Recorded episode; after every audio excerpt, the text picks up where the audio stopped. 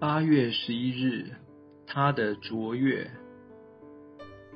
但斯提凡被圣灵充满，定睛望天，看见上帝的荣耀，又看见耶稣站在上帝的右边。使徒行传七章五十五节。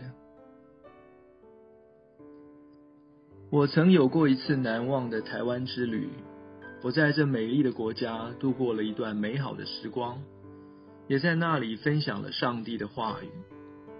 虽然有人告诉我，福音派基督徒在台湾的人数还不到总人口的百分之十，但我却从没想过在这里会看到这般情景。我参观了一间著名的寺庙，那里的偶像让我目瞪口呆。成千上百的人向庙里供奉的神明献上祭品，我的心不禁因此而触动。这些神明当中，看上去有些非常愤怒，甚至满脸通红，这在我心中留下难以磨灭的印象。当我们提到偶像崇拜时，我们经常联想到的是那些崇拜许多不同神奇的异教国家和文化。但是在西方世界，我们也谈论现代的偶像，就是那些在我们生活中其地位凌驾于我们的造物主和救赎主上帝的人、事物和行为。在救赎历史的讲道中，斯提凡提出了一种不同类型的偶像崇拜。首先，他提到他们的先祖不愿意顺服，并且他们造了一个牛犊。又拿祭物献给那像，欢喜自己手中的工作。然后他也提到会幕和所罗门所建造的圣像。你可曾注意到，他的听众虽然是宗教人士，却仍然因为崇拜偶像而拒绝上帝的义者。使徒行传第七章五十一、五十二节说：“你们这印着景象、心与耳未受割礼的人。”常时抗拒圣灵，你们的祖宗怎样，你们也怎样。哪一个先知不是你们祖宗逼迫呢？他们也把预先传说那义者要来的人杀了。如今你们又把那义者卖了，杀了。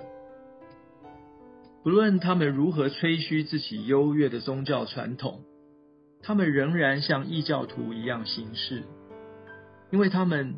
的心与耳未受割离，这就是没有将耶稣置于所有的宗教仪式、信仰和传统之上时会发生的错误。耶稣是我们的救赎主和中保，他的公义是我们得救的唯一原因，而不是靠我们的公义。斯提反的听众捂着耳朵，斯提反却被圣灵充满。看见耶稣站在上帝的右边，对他的信息表示赞同和肯定。愿我们留意这个警告：耶稣比一切更卓越。让我们一起低头祷告。亲爱的天父上帝，我们赞美您，因为您是创造万有的主宰，我们生命的活水泉源。亲爱的主，我们感谢您，因为您未尝留下一样好处不给您的儿女。我们信靠您是轻省的，慈悲的圣灵，我们向您认罪，请饶恕我们常把世界看得比耶稣基督还重要。祈求您帮助我们能够真诚的悔改。主啊，帮助我们每一天。都能为主耶稣做美好的见证。我们这样的祷告自己不配，奉主耶稣基督的圣名祈求，阿门。